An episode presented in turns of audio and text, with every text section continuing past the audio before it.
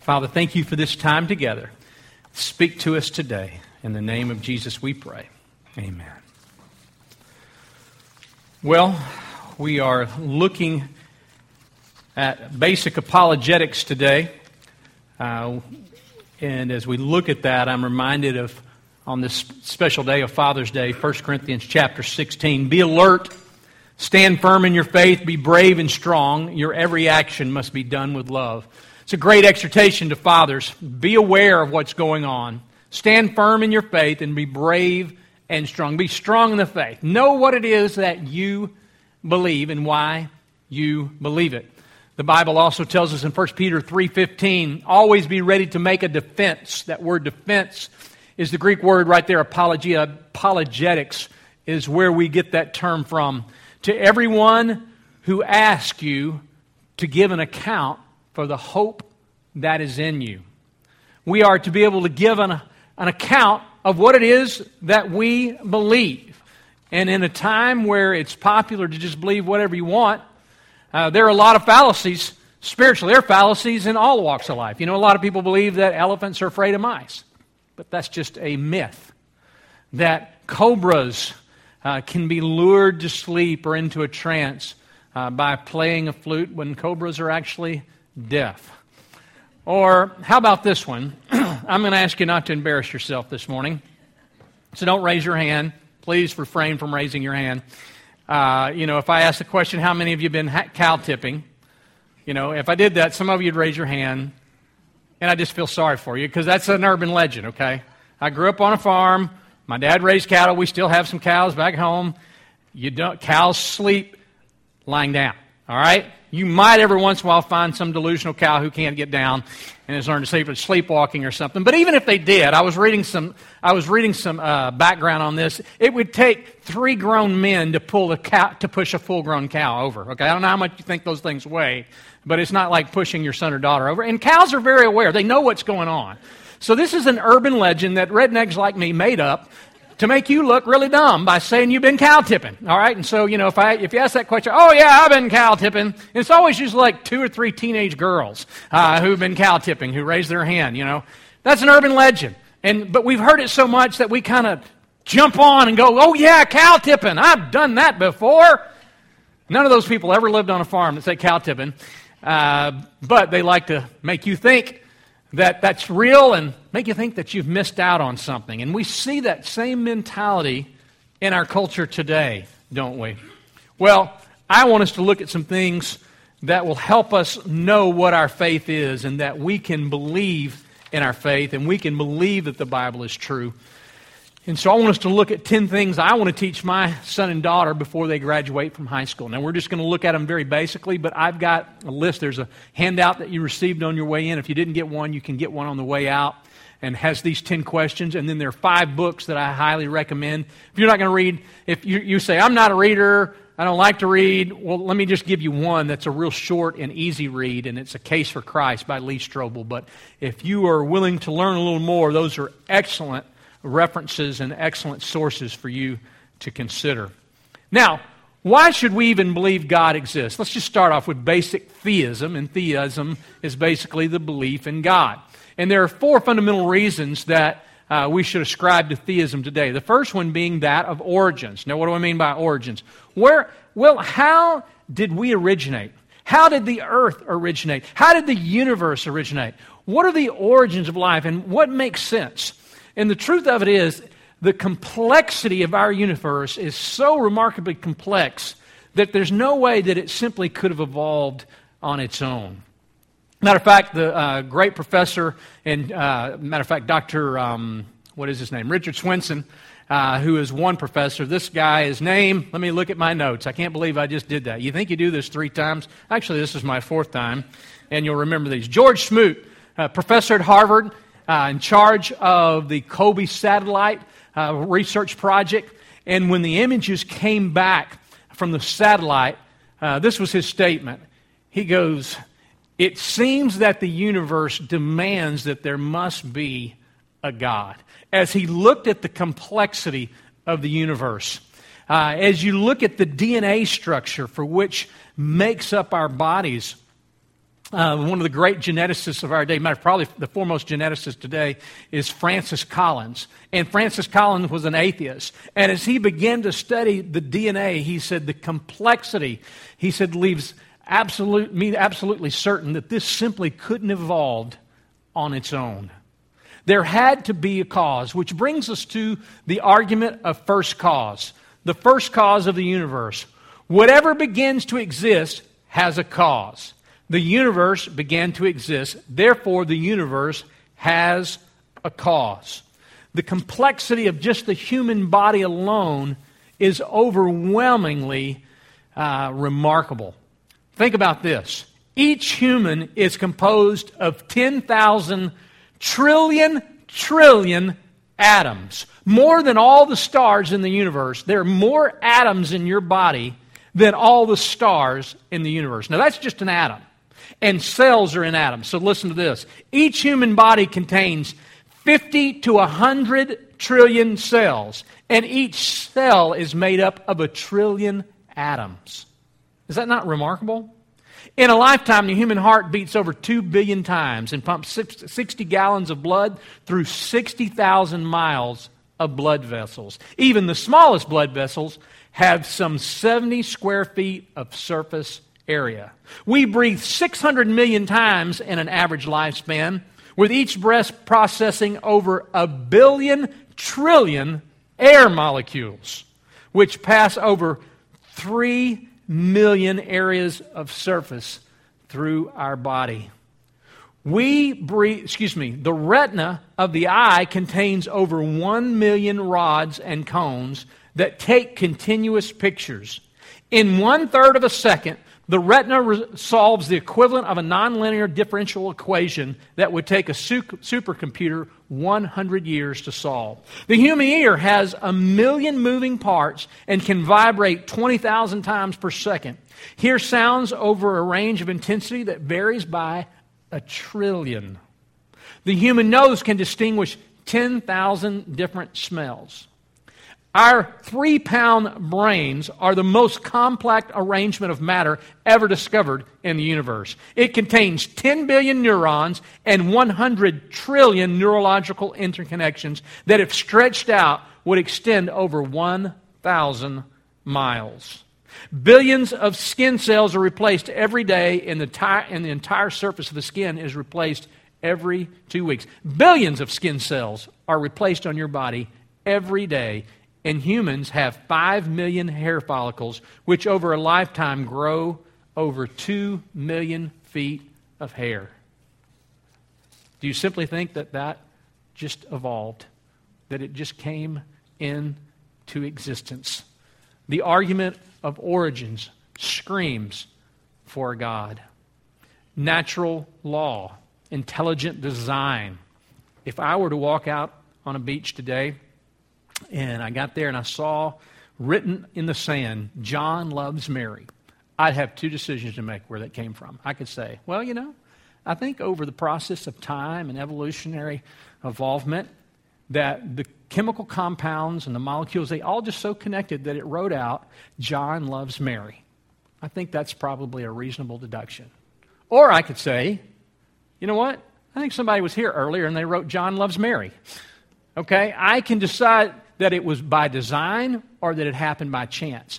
When you look at the human body, when you look at the universe, when you look at the DNA, to say that it simply evolved from time is the equivalence of saying, John loves Mary. Just through time and process, it was written here in the sand. Not only that, the argument of morals, that we are born with a moral conscience, that it's wired into us, that there's a right and that there's a wrong. In a day and age where people continue to scream, there are no absolutes. There are no absolute morals. How can we say that? Virtually every culture, with the exception of some deviant minds, would say murder is wrong. Not necessarily killing, but murder is wrong. Every culture ever existed would say murder is wrong.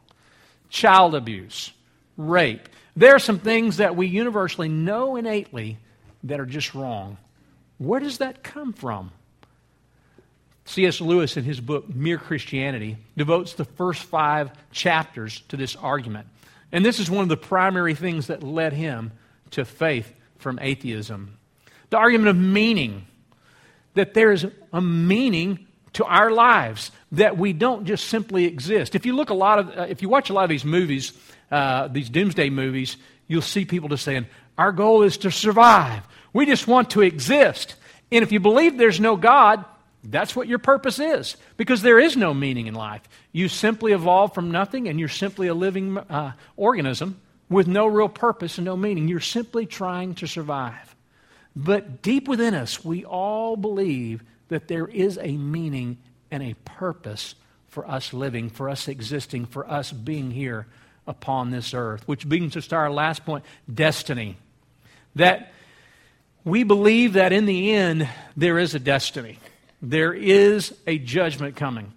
That mankind believes that all the atrocities on earth, that one day things will be made right. And as believers, we believe that God Almighty will assess and judge each individual. But if we believe there is no God, then there is no destiny. This life is all there is, and when it's over, you just die and you turn into dirt. I know I've quoted this several times before, but 2 years ago, Christopher Hitchens, the famed atheist, died, and he died of esophagus cancer. And as he was dying, a reporter went and interviewed him and said, Dr. Hitchens, what's redeemable about your suffering and about your death to come?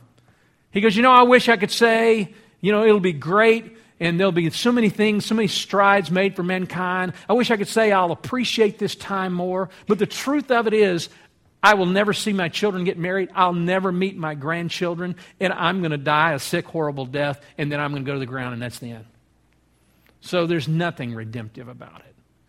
And if you believe there is no God, or if you believe God has nothing to do with our existence, our life here, then that's your option. That's your destiny. That you die, it's over, and there's nothing. There was no meaning. There was no purpose. You simply evolved into existence. But as believers, we believe there is more. And we believe the God of the Bible. And the God of the Bible, you might say, but how do we know the Bible hasn't been changed throughout the years and throughout the centuries? Hasn't it been changed? And haven't there been numerous books that were kicked out of the Bible? Actually not.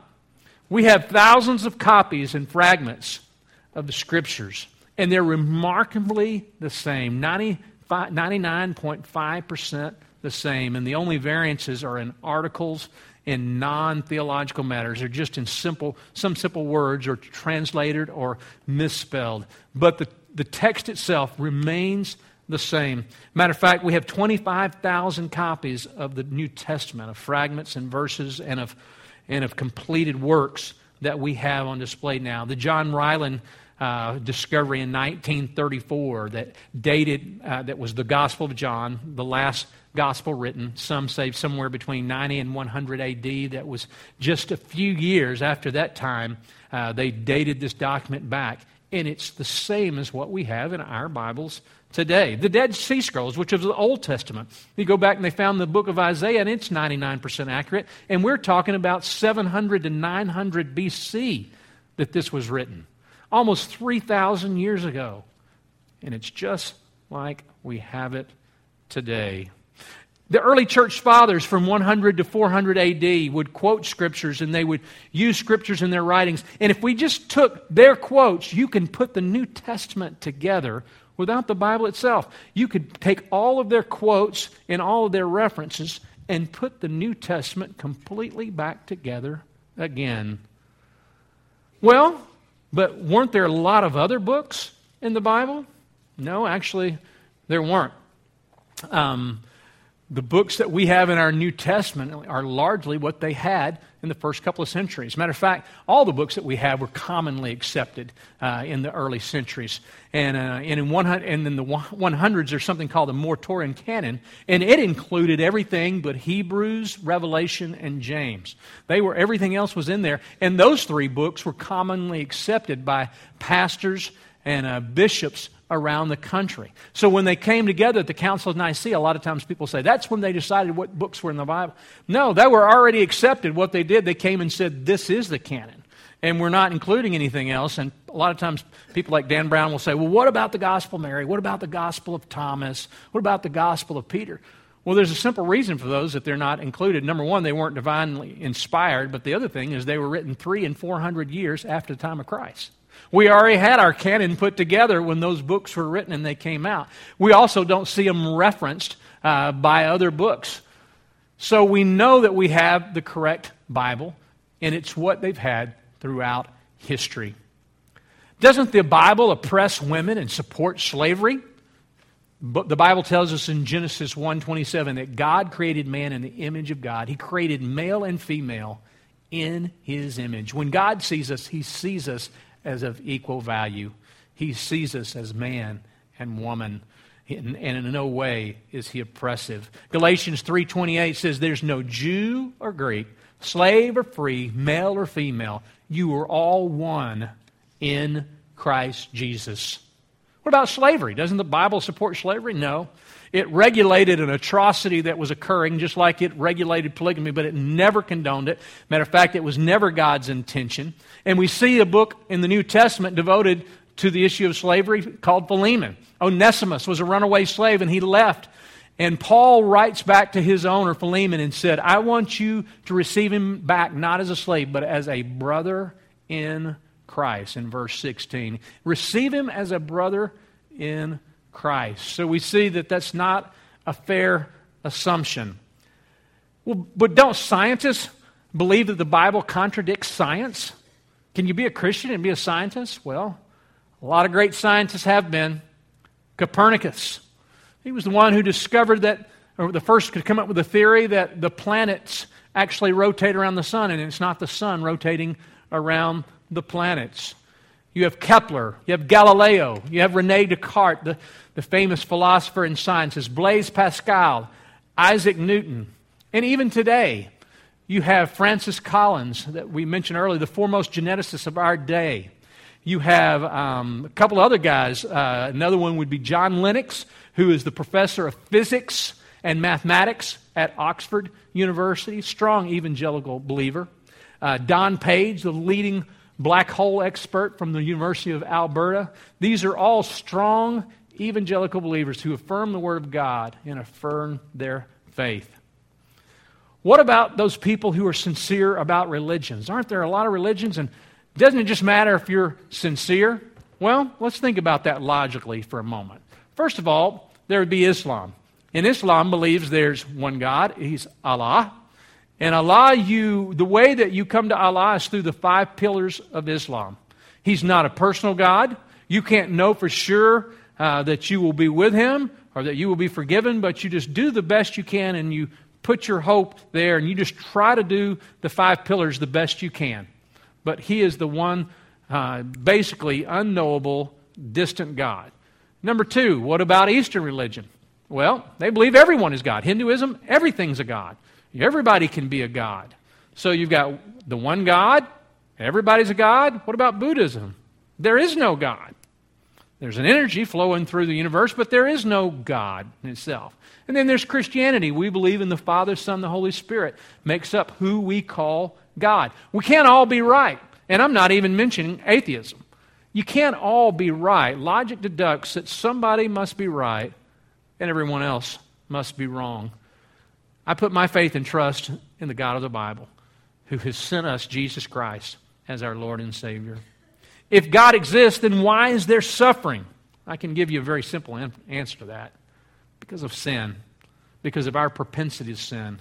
It causes suffering for us and for people that we know and people that we don't know. Sin affects all. But even as you look at natural disasters, how could there be a God if we have these natural disasters? Do you realize that natural disasters are required for the planet that we live on? Earthquakes occur because of the plate tectonics beneath the surface that enable this planet to be inhabited. You look at hurricanes, for example. Hurricanes, if they didn't exist, the weather and the temperature would become so completely hot and heated that it would make our Earth uninhabitable. You look at floods and fires that get rid of an ecosystem that becomes overgrown with destructive plants and animal life. God has naturally created a planet that will take care of itself, and when we don't understand why these disasters happen, It doesn't mean that God is punishing us, and it doesn't mean that there is no God.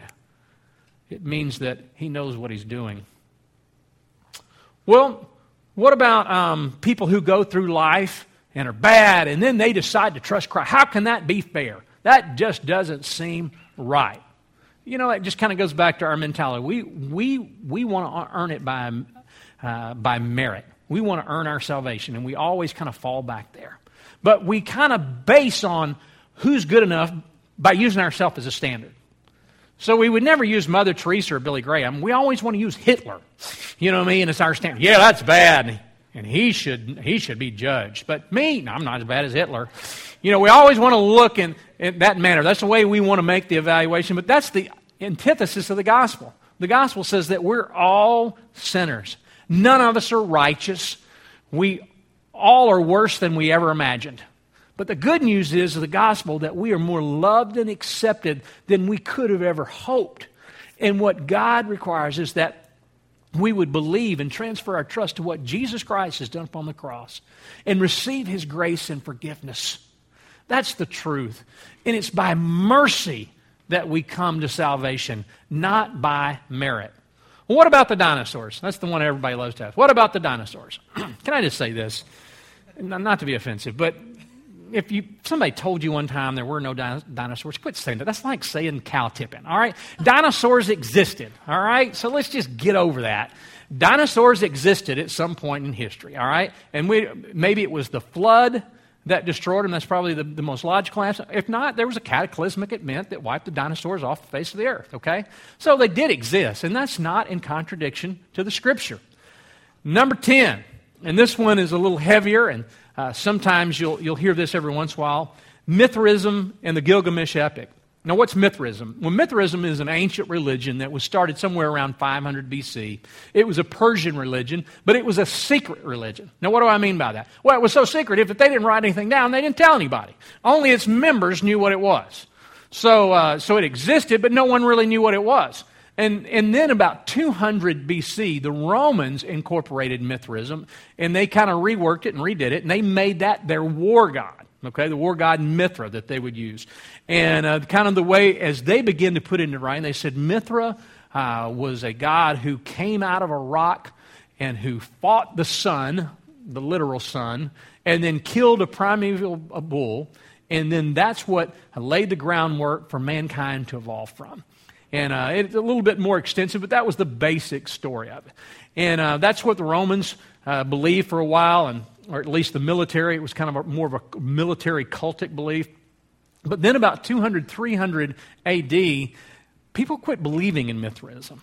And it became very challenging. And we even have some recordings of one of the emperors talking about how no one believes it anymore.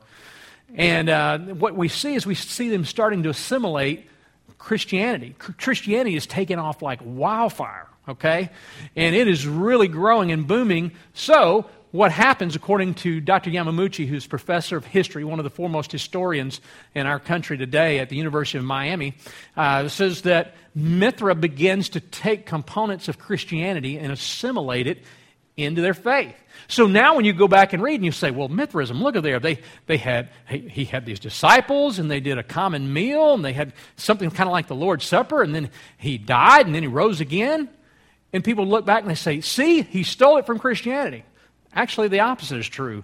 Because Mithraism was dying, they took it from Christianity because so many people were converting to Christianity and their religion was dying. They began to assimilate that. And again, that's a secular historian from the University of Miami who'll make that point. What about the Gilgamesh epic, where there was a flood, where it talks about when they made this discovery about 60 or 70 years ago, and they found that it told of a flood story. And then they found a flood story in Ireland, and they found another flood story even from the American Indians, and they keep finding these major cultures that tell about a flood. Doesn't that prove that Christianity stole that from there? No, what it proves is that there really was a flood. And if there was something of that magnitude, does it make sense that these cultures would begin to say, there was a flood at one time, and only a few people survived? It's amazing when you stop and think about the credibility that the Scriptures have. You know, I was reading an article about atheism this week, the new atheism, which is a big buzz right now. And there are more people in the United States that claim to be atheists. Somewhere between 3 to 5% of Americans claim to be an atheist today. It's more than we've ever had in the history of the United States. But what was also interesting is of people who were raised in an atheist family, 3 out of 4 of them leave the atheist position.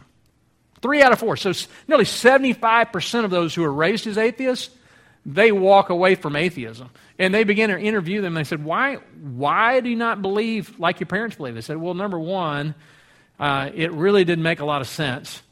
Number two, it sure was dry and meaningless. It just was kind of void of any hope. And number three, it just seems that there's more to life than what we can just come up with in our own minds. So what they found is largely atheism is something that happens by young adults, people who start to search and think, you know what? I think this is what's right. I know Albert Einstein thought there was God, and I know Isaac Newton thought there was, and Galileo thought there was, and Kepler and Copernicus, but I'll tell you what, I'm smarter than those guys. And what you find are people who walked away from the faith, but many of them are not knowledgeable. It's just what they think. You know, the Bible talks about that in the book of Judges over and over. And everyone did what was right in their own eyes. Everyone kind of determined, this is what's right, this is what I think. You know, the truth of it is, if you're here today and you say, I just struggle with believing, I want to ask you to search. I want to ask you to research. Read some of the books we have listed there and consider if they might be true. Study and think about it. And give an honest approach. Francis Collins, I mentioned before, was an atheist. And he's probably the most respected geneticist today in the United States and really around the world. And he was an atheist. And he said, as I begin to study, as a matter of fact, I was going to prove to some of my family who thought there was God that there was no God. And as I began to study the complexity of DNA, I was overwhelmed with the thought, there must be a God. There must be a creator. And if so, could I possibly know him? He said, and that's how I found Christ. And he uses the term, born again. Hey, we have this hope within us that there is a God, that he has revealed himself, and that we can know him through the person of Jesus Christ. Have you come to that place today? Let's pray. Father, thank you for this time together. Thank you that while we were still sinners, you died for us. Lord, if there's one here that doesn't know you today, I pray, Father, that they'd take that step to know you, that they would realize that there is good evidence and that there are good reasons to believe that not only you exist, but that you long to know us as your children. I pray, Lord, that you would speak to us at this time, and may your name be praised in the name of Jesus. Amen.